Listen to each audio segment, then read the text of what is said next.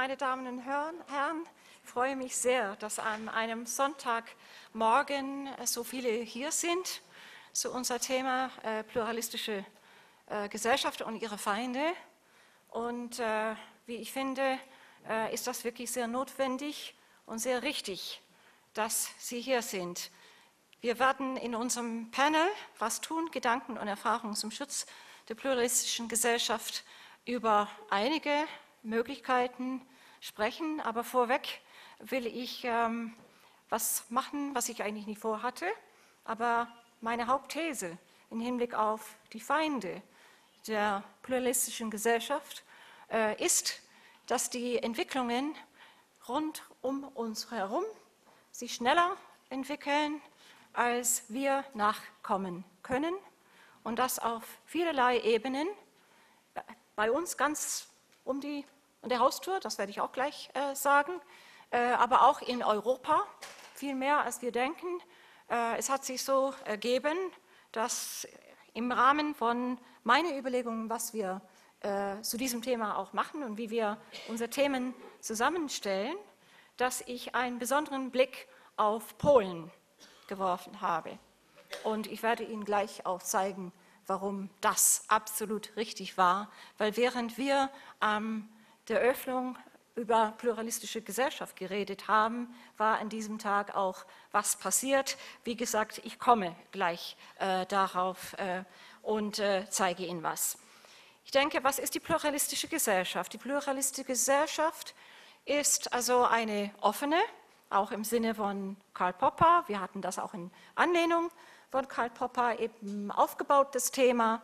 Es ist eine pluralistische Gesellschaft auf der Grundlage von Vielfalt, von Menschenrechte, von Demokratie, von Rechtsstaatlichkeit, von Meinungs- und Versammlungsfreiheit, von Ausdrucksfreiheit in den Kunst und den Künste. Und ich glaube, das ist ganz wichtig. Das heißt aber, es ist nicht ein Anything Goes, wie einmal der Philosoph Paul Feierabend gesagt hatte. Es ist eine Gesellschaft, wo es einen Rahmen gibt, gibt innerhalb einer offenen, pluralistischen Gesellschaft sich bewegen kann, bewegen soll. Aber das heißt, es gibt auch Grenzen.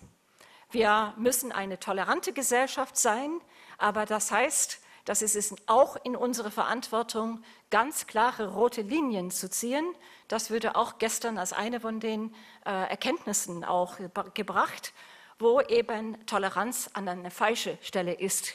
Und eine von meinen eigenen Thesen ist auch, dass auch wenn wir es nicht wollen, ist es oft so, dass wir selbst eine subtile Diskriminierung auch ähm, also praktisch praktizieren, wenn wir praktisch nicht aufstehen für andere, die vielleicht unter soziale Zwänge, soziale Kontrolle stehen, also beispielsweise auch im Sinne von Frauenrechte, wenn sie nicht selbst für ihre Rechte einstehen können. Das ist eine falsche äh, Toleranz. Ich habe auch gesagt, selbstverständlich, wenn wir von einer pluralistische und offene Gesellschaft reden, dann heißt das selbstverständlich, dass auch Minderheiten, die wir schützen wollen, sich auch daran zu halten haben und wir müssen sie auch dabei helfen.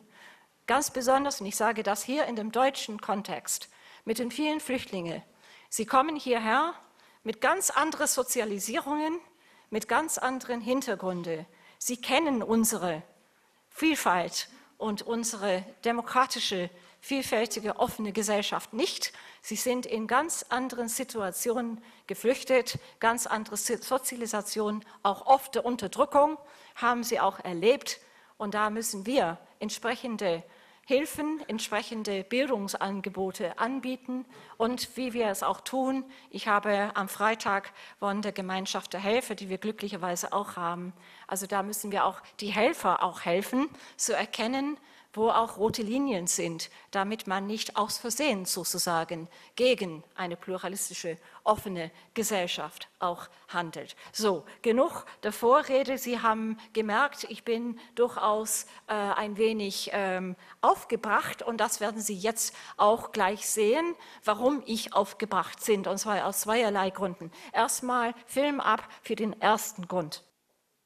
Eklar um den polnischen EU-Parlamentarier Janusz Korwin-Mikke.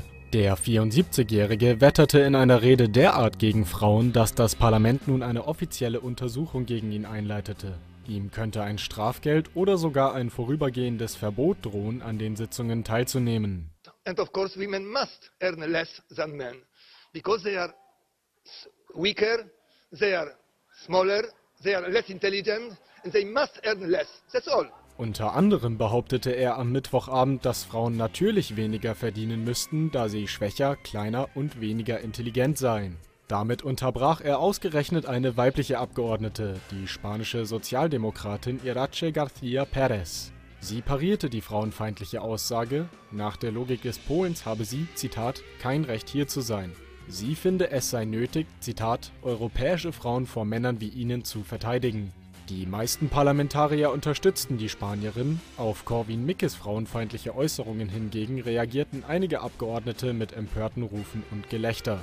Für den fraktionslosen Polen ist es nicht der erste Skandal, den er im EU-Parlament auslöst. Im Juli 2015 zeigte er im Plenum den Hitlergruß. Damals wurde gegen ihn eine Geldstrafe verhängt, außerdem war er für zehn Tage von den Sitzungen ausgeschlossen. So, hier steht eine kleine, schwache und wenig intelligente Frau vor Ihnen.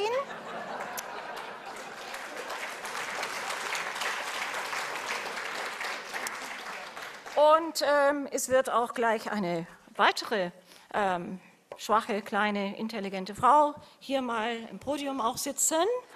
Und zwar gegen äh, ihr auch ich jetzt Plakate abgehängt habe. Wir haben jetzt äh, rundum äh, hier IHK die Plakate gefunden, also die pluralistische Gesellschaft und ihre Feinde. Und es geht gegen Anetta Kahane und äh, für allerdings, äh, also ja, beziehungsweise ihr Hintergrund, äh, also was wir nachher ansprechen werden, mit ihr, selbstverständlich, ähm, besprechen. Aber dass so ein Plakat hier mit einer Person drauf steht, also nicht etwa eine These gegen die pluralistische Gesellschaft. Von mir aus kann man ein Plakat aufhängen, äh, wir sind dezidiert gegen eine pluralistische Gesellschaft und eine Gegenthese oder irgendwas. Aber das ist eine Hetze gegen eine Person und das ist für mich eine große, eine klare rote Linie und deswegen haben wir auch die Plakaten abgehängt. Sie kommt, und das will ich auch ganz kurz sagen, damit Sie das verstehen und kennen. Das ist also, ich weiß auch nicht, ob vielleicht hier im Saal welche hier sind, nämlich äh, die äh, Plakate sind aufgehängt worden von die Identitäre Bewegung.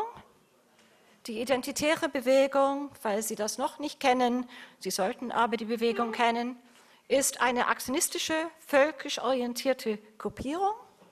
Sie folgt des Konzepts der, der Ethnopluralismus, vor allem, also beziehungsweise ist gegen, also Ethnopluralismus vor allem äh, gegen äh, Islamisierung.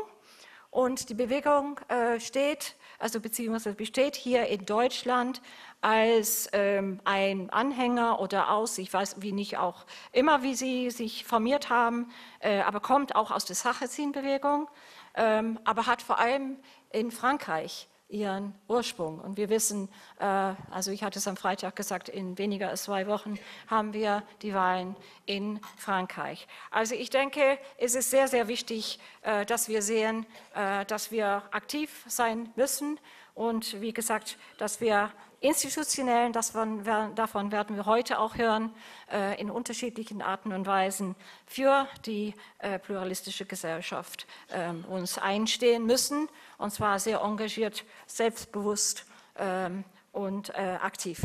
So, aber jetzt gebe ich ab. Ich bin sehr, sehr glücklich, dass ich Markus Brock als Moderator hier wieder bei uns haben. Der hat uns in den letzten Jahren immer äh, wirklich zuverlässig zur äh, Seite gestanden. Für die, die ihn nicht kennen, er ist Fernsehmoderator bei Dreisat und SWR und äh, viele kennen ihn von vielen äh, moderierten Talkshows und Magazinen, Reportagen, etwa wie Primetime Infotainment Talkshow Sonntagabend und er äh, oder auch den SWR Museumscheck äh, auf Dreisat und aber auch, es wird auch ausgestrahlt in Deutsche Welle.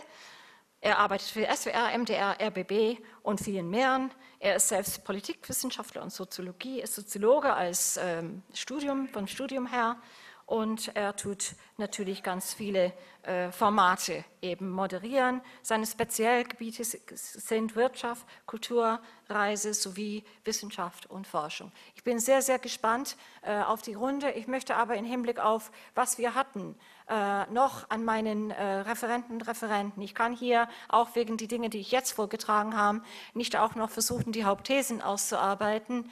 Aber wir haben eine sehr, sehr intensive und, finde ich, hochqualifizierte also Diskussionstag gestern gehabt und ich bedanke mich jetzt schon bei allen Referenten und Referenten, weil ich weiß, dass äh, ein oder zwei äh, mittendrin die ähm, hier die Veranstaltung verlassen müssen. Sie wissen wie immer, Sie können alles ähm, auch nachschauen auf YouTube. Wir werden alles Mögliche tun, um schnell was auf unserer Homepage zu sein als Beitrag, unser Beitrag zur Sichtbarmachung der Notwendigkeit, die die pluralistische Gesellschaft zu verteidigen. Ganz herzlichen Dank.